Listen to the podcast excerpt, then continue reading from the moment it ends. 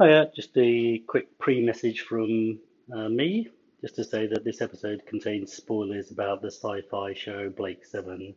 So if you're not interested in that, then I suggest um, the, the the main spoilers run from about seven minutes, uh, 30 seconds to about 11 minutes, 30 seconds. Okay, cheers, bye. Hiya, it's Goblin Henchman here. So I bought myself a new set of headphones, which also have a Bluetooth speaker mic in it. So recording on that. So hopefully this recording will be okay. I did do a six second recording. It was fine. So um, nothing really especially gaming related to talk about. But what I did want to say is that I had recently bought um, all four series of Blake Seven. Um, for those of you not familiar with Blake's Seven, it's a sort of sci-fi um, series, UK-based series that was released, I think, in the late 70s or certainly early 80s, certainly pre 1985. Um, now, um, people in the UK probably fairly familiar with it, certainly people of, dare I say, my vintage. Um, and it's I think, reasonably famous for being quite bad, quite cheesy. Um, now, the reason I bought it was that um, I heard Dave Aldridge talk about it when he was pod- when he was podcasting, calling, calling deep percentile. Um, he was talking about, I think, I think it was Dave anyway. He was talking about um, campaigns in sci-fi campaigns and and you know what are the limits. You know, it's very easy. I think people intuitively understand D and D stuff. I've got a sword, you swing it. Magic is magical. I think everyone's seen enough films.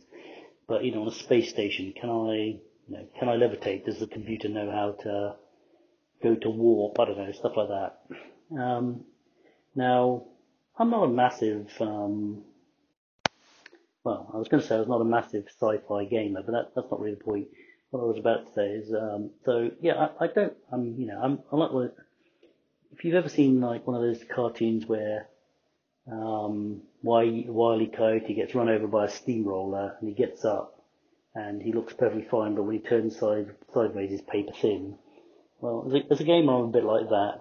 So from head on, from a D&D kind of angle, I'm, I'm sort of, uh, you know, I appear to know what I'm talking about sometimes, but if you turn me from the side and you start talking about sci-fi or Cthulhu or anything like that, I'm just, I, am oblivious. Well, oblivious? I mean, I listen to other people now, so I have a bit more of a clue, but, you know, it's, it's never been an interest of mine, and it's probably terrible that I haven't taken interest, but probably if I got in a game and, you know, got into it, then it would be fine. But one of the things that occurred to me is that I wouldn't have any idea how to run a sci-fi game possibly if I picked up Traveller and read the rules, I'd feel inspired and therefore know what to do. But um, I think the principal two things happened. I saw heard Dave talk about Blake Seven, and so I then looked up YouTube and I watched sort of the opening opening uh, episode or two. And I thought the, the plot, the initial plot was quite interesting, so I thought, bugger it, I'll buy the DVD series because basically I've been working my way back um, last two years, whatever, I worked my way back through the Star Treks. So I think I started watching the, what is the latest one, Discovery, which I personally think is appalling. you know, like everything is like wham bam, you know, posturing and posing, a bit like James Bond is today compared to James Bond in the past. Anyway, um, then I watched the the one with the guy from Quantum Leap, and I thought it was alright. Um, and then the one I really wanted to watch was Voyager because I remember watching about half of Voyager, and then whatever reason, you know, it was on the equivalent of prime time before streaming. So if you missed an episode, you missed an episode. So I, I watched all of Voyager, and I, I thought Voyager, oh yeah, I thought Voyager was pretty good. Um, and I finally did the whole series. I was pretty struck by how many how many repeated plots there were in uh, in in uh, the Archer one, the one you know. Is that just called Enterprise? Anyway, the one with the Quantum Loop guy in compared to um, the one Voyager. I think, for example, there was one episode where um, the weird alien has to stay awake while everyone else is in a coma and he kind of goes half crazy. And there was another one where I think it was who was it in that in the Archer one? He was that was the weird alien, and in this one it was was it the Borg? I can't remember. And then there was another episode where they enter a void, and they, you know, and like you go through this void, and everyone in the void is competing for resources, and the only resources every time a spaceship comes in, and then the Star Trek crew form an alliance and they work together to not be pillaged and share resources and they finally escape. But I swear those are like one to one repeats. Anyway, digress. So, so and, you know, and I'm, I'm obviously, well, I don't. Uh, there's probably few and far between geeks who haven't watched the Star Wars franchise, but I don't think I ever watched the third episode of um, the the new trilogy. I think uh, after I watched Jar Jar Binks in two movies, that was me. That was that was me out. I had to cash my chips in. So I don't think I saw the final Star Trek. It's a bit hard to know sometimes, or over the third series. I certainly, I certainly haven't seen Rogue One or any of those things. You know, they might be good, but as far as I'm concerned, that's a parallel galaxy in a separate universe that it can go on as it likes, but it doesn't really interest me. It seems all too, oh god, I'm sounding like such an old, old fart, like, a lot too much posturing and posing. Anyway, the reason why Blake 7 interested me is I thought, you know, I know my, kind of know my Star Trek stuff and I know my Star Wars stuff, and I've seen a bit of Babylon 5, and was that one that was Above and Beyond, anyway, and a bit of Cylons, although I haven't seen that for a while, Battlestar Galactica. I thought this was a probably a completely different take on sci-fi, you know, when, you know, a bit like when D&D was young, and the ideas were fresh, and, you know, things were codified, you know, elves weren't always this, or goblins weren't always green, that kind of thing. So, I thought, get it. As I said, the first few episodes did, did intrigue me. So what what did I think about it? Well, I mean, let's just just cut to the big picture. Um, the sets and costumes are pretty bad, but you know that didn't bother me. I, to, to, to some extent, it lends some charm.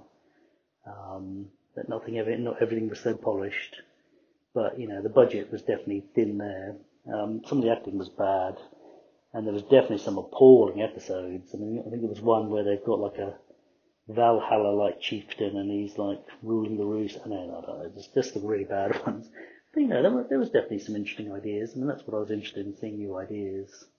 Um, one, I, I think almost the one that stands out for me. So, so season one was all, was all right. Certainly the first, you know, the setup one, the first six episodes till they get, spoilers by the way, this, they get, they get a spacecraft called, um, the Liberator which is an alien spacecraft, and it's the most powerful, essentially the most powerful spacecraft in the universe. And they somehow they're on a prison ship and they escape. And somehow they get a hold of this this um, legendary spacecraft, and, and, you know they don't really know how to fly it, but it flies itself, and it's got a slightly cryptic computer. A lot of these themes you see later on, like Red Dwarf with the cryptic computer talks and stuff. So some of these things are repeated. Anyway, um, so season one was alright, especially the beginning bit. Season two, sort of fine. Um, but I think at the end of season two, that's right, the, you know, it's a bit like Empire Strikes Back. I think the, oh gosh, now I'm getting confused. I think, I think, yeah, Blake himself somehow has disappeared and another character written out and some more written in. So there's always a bit of a swap when a couple of characters go out, a couple of characters come in. So I think the third series they completely lose the Liberator, and they on the fourth series they start with a brand new ship. Um, and and I think that fourth series, I think where it starts going downhill a bit. But um, I think for me, I thought I thought the third series was the best actually. I think they had sort of lost the, the sort of some of the ties to being this sort of force that was about trying to save humanity and a bit more like freebooters, more D and D kind of you know characters doing their own thing. And there was there's one episode in there that kind of for me was most interesting. It was one with a um, it was almost like a D and D thief. There's a character in it called Vila who's basically a cowardly, cringy, but talented lock opener and you know general tech. Well, not tech guy. The other guy is very techy, but he's he's good at opening and things, kind of stealing stuff. And the whole episode was kind of him trying to get. I think it's called the city, the city on the edge of the universe or something like that, or a, a special city. I can't remember something like that. And he's basically trying to figure out how to outwit outwit this uh, person who created in quotes the dungeon. Thought that was quite good fun. And I thought, oh, so you can do a can, do a D and D thief in you know sci-fi thing. So uh, I thought it was I thought it was good, but I thought the fourth series a bit. Nah, I'm not sure about that. I think you know they basically they they blew up the ship as a finale, and then they got a new ship back that somehow had quite similar amazing tech, like the teleporter. A lot, a lot of their a lot of their tricks involved using the teleporter, which only they had. But somehow they got a new ship with a sort of teleporter. Hi, uh, this is uh, Goblin Henchman from the future. I decided that the uh, putting out the um, end spoiler was just a bit too much. Um, felt like it was some sort of cosmic wrong. Um, so I'm just basically uh, quiddling away the time in the in the period that I was talking about the um, the the end of season four, the finale. So um, yeah, let's just say I think it was too much, and I'm stopping.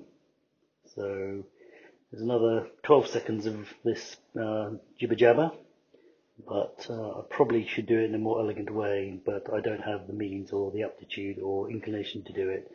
Uh, normal service will resume in about a second. I mean, I, I definitely didn't follow many of the tropes that you see in modern sci-fi.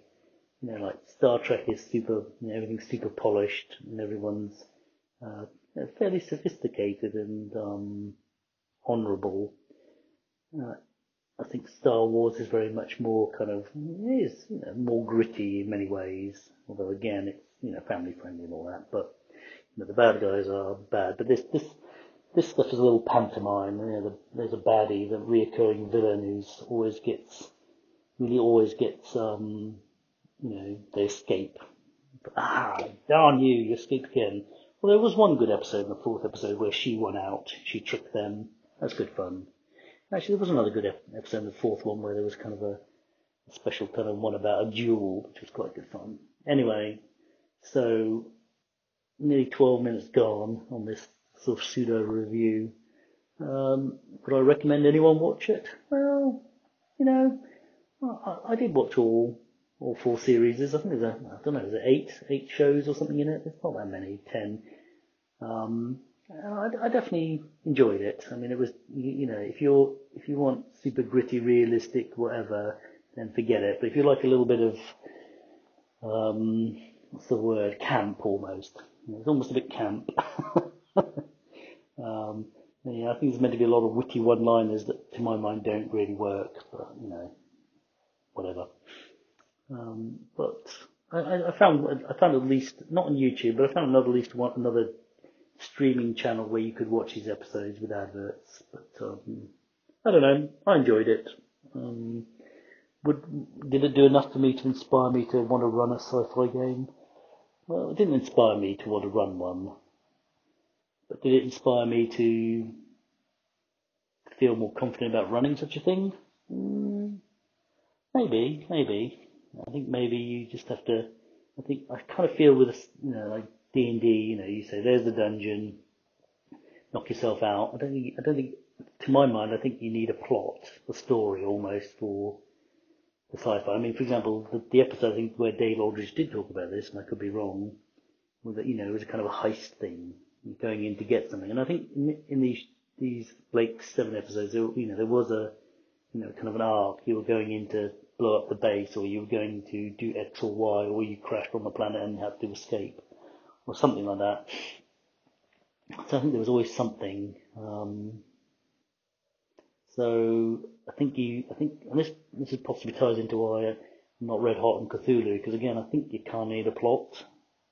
So I think it's, it wouldn't really work saying, you know, go into the haunted house and there's the, you know, mythos creature there. I think, I don't know, again, I'm talking out of my hat. So, congratulations if you, if you, if you listen to all of this, because I'm not sure I'm saying anything particularly worthwhile hearing, but I thought I haven't recorded an episode in a while and it felt a bit of a landmark watching these, these, uh, DVDs. Um, and you know, really, really interesting to watch something from, dare I say it, when sci-fi was quite young. I mean, this obviously came out. I'm pretty sure this must have been out after Star Wars, and yet it doesn't feel at all Star Warsy. And I guess I don't know when Star Trek came out. I guess that must have been late 80, late early, late 70s, certainly was running in the 80s. I mean, Next Generation was out in, what was 1988 or something? It must have been at least a gap, so I suspect this must have been nestled between, but again, you know, I suppose the teleporter is different to a teleporter in Star Trek, so I guess there's some, some, some sort of, uh, leading into that, but it was, you know, there's more of a galactic empire going on, so, sort of, is it, is it between Star Trek and Star Wars? Maybe. Anyway, I suppose, um, yeah, if you want to watch it, you can find it. Um, I mean, I'm not completely against lending people my, my DVDs because I've watched them now, but, you know, I guess I would like to get them back. Um, and I think shipping overseas would be probably cheaper to buy, you know, get your own copy or something, but I guess, um, let me know. I can, I can probably do that as you forswear to return them to me in sort of, sort of more or less the condition you got them. Obviously, there's always going to be somewhere in there. Anyway, okay. Cheers, people. Wishing you all the best in 2021. Um, three vaccines have got approvals in the UK, so I feel I'm optimistic that um, we're on the right track. The uh, the Uber virus in, in America is not quite quenched, and it may go into remission and reappear in 2024. But um, with any luck, he'll be he'll be in prison by then or something. So we'll let everyone his cult, his death cult, will see through him by then.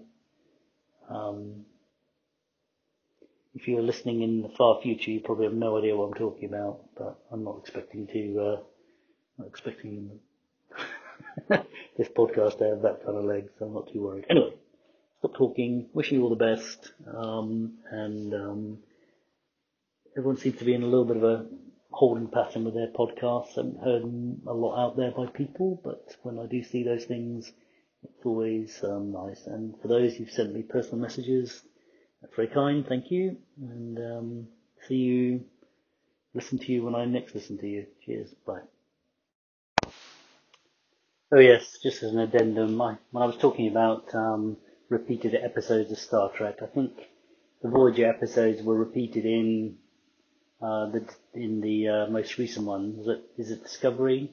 I think some might have also been repeated in the Archer one, but it wasn't all, only in the Archer. I know that's not a big deal, but it bugged me. And um, the other thing is that uh, these headphones are not very good for recording, so I won't do it again. Okay, cheers, bye.